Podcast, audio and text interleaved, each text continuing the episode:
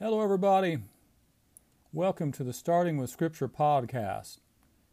Ron here. I am your host and Bible teacher. This podcast episode is entitled Forgiving Others. Forgiveness is a frequently mentioned topic and frequently discussed topic in the modern church. And well, it should be because it is an important part of the Christian faith. Absolutely is. Forgiveness is an important part of the Christian faith. During this lesson, I will discuss what Scripture says about forgiving other people, as well as how forgiving other people relates to how God forgives us. In the modern church, the teaching about forgiving others is often, not always, but often based upon what we call the Lord's Prayer. Now, the Lord's Prayer is found in Matthew chapter 6, verses 9 to 14. That's the Gospel of Matthew, chapter 6, verses 9 to 14. And it reads Pray then in this way Our Father in heaven, hallowed be thy name. Your kingdom come, your will be done, on earth as it is in heaven. Give us this day our daily bread, and forgive us our debts, as we also have forgiven our debtors.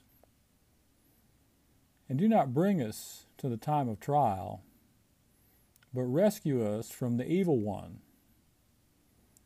For if you forgive others their trespasses, your heavenly Father will also forgive you. But if you do not forgive others, neither will your Father forgive your trespasses. This is Jesus, of course, uh, talking and teaching. Now, this passage is commonly interpreted to mean that unless we forgive everyone else for all the sins they committed against us, God isn't going to forgive us our sins at all. Now, let's hold this common interpretation to the light of Scripture to determine whether it is true or not. To determine if this teaching is true, we will start with an interpretive lesson from the Lord Jesus Himself. In the fourth chapter of the Gospel of Luke, there is a dialogue between Jesus and the devil. Now, this dialogue happened while the devil was tempting Jesus and I'm just going to give an excerpt from it. It's from uh, Gospel of Luke, chapter 4, verses 9 to 12. That is the Gospel of Luke, chapter 4, verses 9 to 12.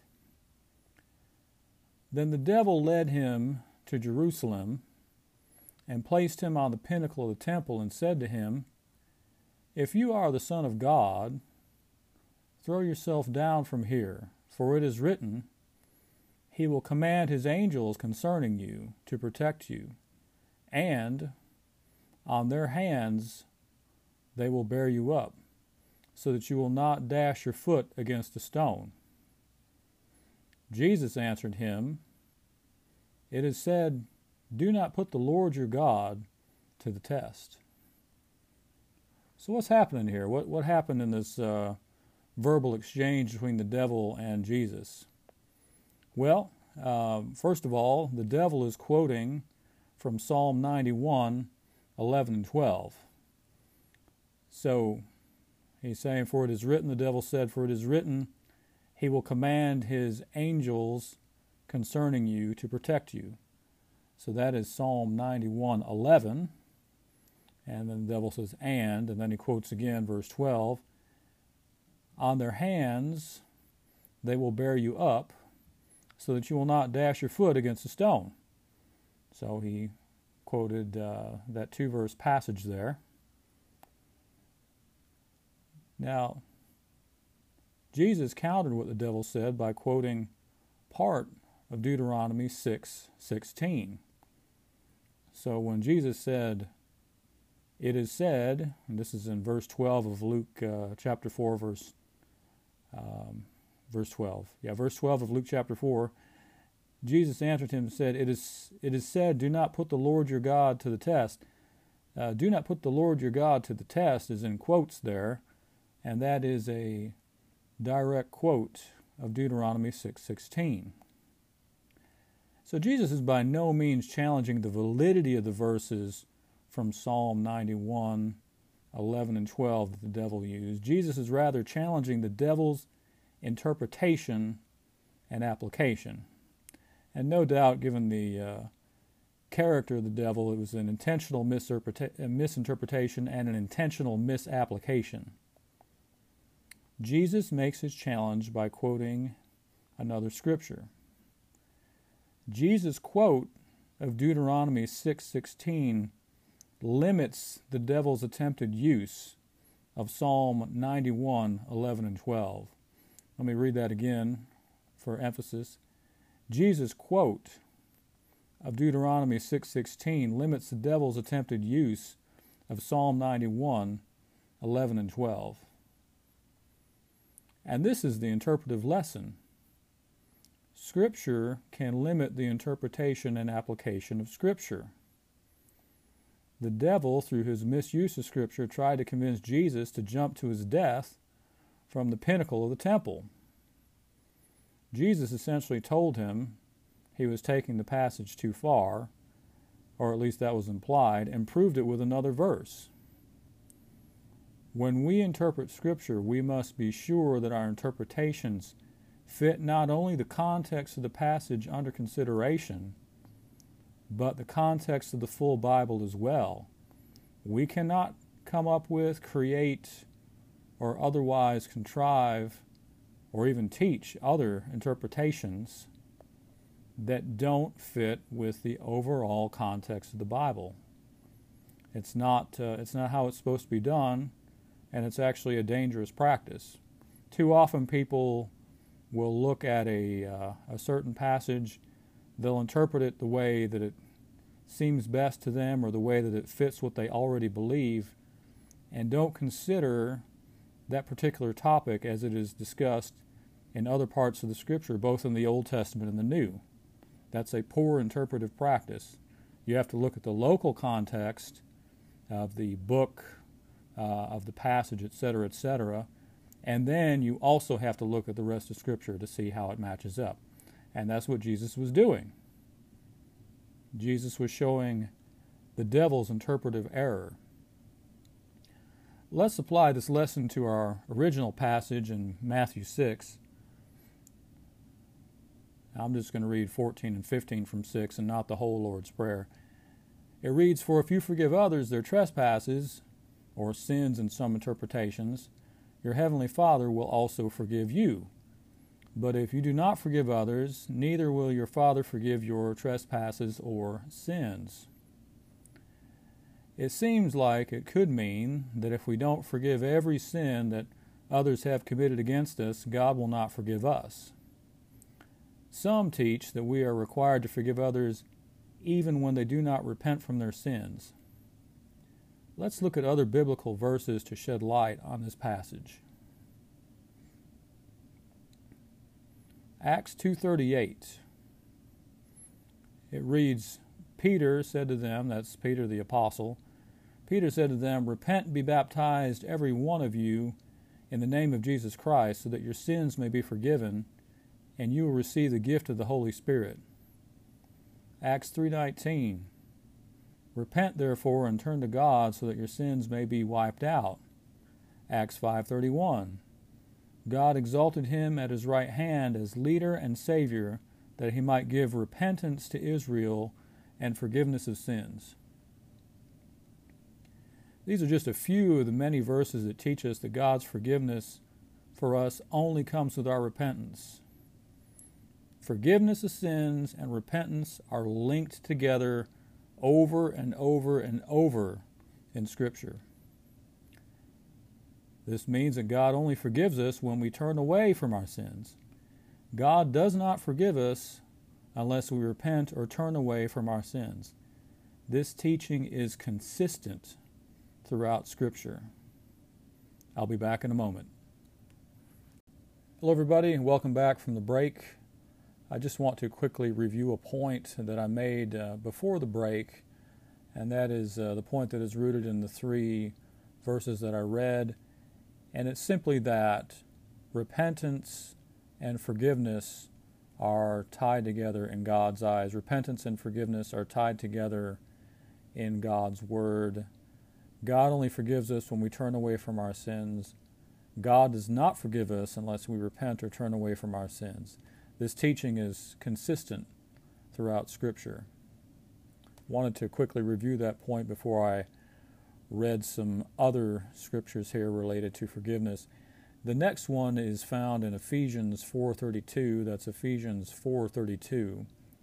And it reads, "Be kind to one another, tender-hearted, forgiving one another, as God in Christ has forgiven you." As God in Christ has forgiven you. Colossians 3:13, same idea is there.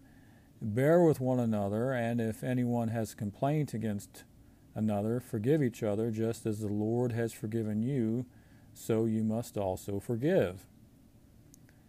These two verses, uh, both penned by the Apostle Paul, clearly teach us that we are to forgive in the same way that God forgives us. Our forgiveness, our uh, forgiveness dynamics, if you will, um, it's not any different. This means that we are to forgive people when they repent just like God forgives people when they repent. Our obligation to forgive others depends upon them repenting. I realize some of you have been taught that we are commanded to forgive other people even if they don't repent. In other words, if they don't change their ways, if they don't say they're sorry, if they don't try to stop their uh, sinning, if they don't try to make amends, we're supposed to forgive them anyway. We're commanded to forgive them anyway. That's a common teaching. That teaching is false and is not supported by Scripture. Jesus said as much himself in the Gospel of Luke, chapter 17. Jesus' words in Luke 17, verses 3 and 4 read, Be on your guard. If a brother or sister sins, you must rebuke the offender and if there is repentance, you must forgive. And if the same person sins against you seven times a day and turns back to you seven times a day, saying, I repent, you must forgive. In this passage, Jesus teaches that we are only required to forgive people when they repent. Now, notice the pattern is consistent with the verses I read before the break and then reviewed just after the break, and that is repentance and forgiveness are tied together. Jesus' words again If a brother or sister sins, you must rebuke the offender, and if there is repentance, you must forgive. It's conditional. There's nothing in the text, there's nothing in any biblical text that commands us that we have to forgive everybody for all the sins they've ever committed against us. It's not there. Many read the verses in Matthew 6 and conclude that unless we forgive everyone, whether they have repented or not, God will not forgive us. Worse yet, many Bible teachers teach that we are required to forgive others even when the offending sinners haven't said they're sorry and turned away from their sins. Again, this teaching is error, it is heretical. Scripture requires Christians to have forgiving spirits. Yes, absolutely. That's uh, that's a different lesson. It's true, but I'm not going to take the time to use Scripture to prove that. So we are to have forgiving spirits. Scripture also teaches us to release bitterness. Absolutely true. Different passages of Scripture tell us to release bitterness. But it does not require, that is, Scripture does not require Christians to forgive unless others repent. It simply does not. I realize that some of you have been taught that we are required to uh, forgive everyone. This teaching simply does not agree with correct biblical teaching.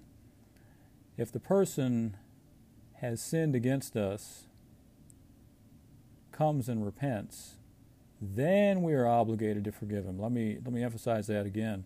If the person that has sinned against us comes to us and repents, then we are obligated to forgive him. That's what Scripture says. We are not obligated to forgive in any other situation. God doesn't forgive people that uh, don't repent, and He doesn't expect us to forgive people that have not repented. He simply doesn't. We can extend grace, we can have uh, forgiving spirits, we can bear with them, as Scripture says, but it doesn't mean that we forgive them and restore um, the full relationship that we had before. There's no commandment to do so. Church leaders and teachers that teach that we are to forgive everyone no matter what are not interpreting Scripture correctly. Worse yet, church leaders and teachers that teach we are required to forgive everyone no matter what are creating a toxic relational church environment. I'm going to say that again for emphasis. Church leaders and teachers that teach that we are to re- that we are required to forgive everyone no matter what are creating a toxic relational church environment. In churches that teach this required universal interpersonal forgiveness, that's a long name I'm giving it, they create an impossible to reach standard. Some people are taught that they must forgive everyone. They quit the faith because they can't do it. It's an extremely difficult and often impossible standard to forgive people that haven't changed their ways and haven't said they're sorry and haven't made amends. In other words, they haven't repented. It's an extremely difficult thing to do. It's hard enough sometimes when they do repent. And it's not a standard that God even holds for himself. God doesn't forgive people who haven't repented. That's not that's not the principle he teaches. It's not what's in his word. And he doesn't expect us to do it either. Furthermore, in a church setting, when this universal forgiveness is required in a congregation, in other words, um, within a congregation, everybody's taught and expected to forgive people whether or not they stop their sinful ways, whether or not they repent. In these situations, when this universal forgiveness is required in a congregation, it becomes an abuser's paradise because the abused people that the abusers hurt are required to forgive them no matter what. So you've got abusers, you've got abusive people, and, and guess what? Not everybody who uh, sits in Sunday service is, is actually a Christian, and even uh, Christians there are sinners. We're all sinners. So you get abusive people in congregations, and some of them are wolves in sheep's clothing.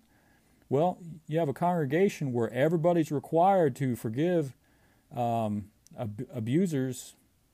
It's an abuser's paradise because the burden is then on the person who's hurt, and there's no burden put on the person to repent because they don't need to, because they get their uh, forgiveness cheap and easy. And by the way, not in accordance with Scripture. I encourage everyone to look at what Scripture actually says regarding forgiving others. Correct teaching and correct church practice start with Scripture. Now, regarding the, uh, the passage that I read initially from the Lord's Prayer, um, I want to I want to get back to that and make a comment or two. I'm just going to read uh, verses 14 and 15 again from the Lord's Prayer, and this will be found in Matthew chapter 6, verses 14 and 15. For if you forgive others their trespasses, your heavenly Father will also forgive you. But if you do not forgive others, neither will your Father forgive your trespasses. Again, as I said before, we have to look at this passage and all passages in light of other scriptures. And also here, it is it is assumed that there's repentance involved because repentance and forgiveness have been linked together so many times. This is um, this is just a general principle here. It's not that the Holy Spirit forgot to write about it. It's not that the author of this particular gospel forgot to write about it. It's just forgiveness and repentance went together in in that society in that time. It was it was understood. And again, we have to look at not only this local context and at this time in that setting, most people would have understood that repentance was part of it.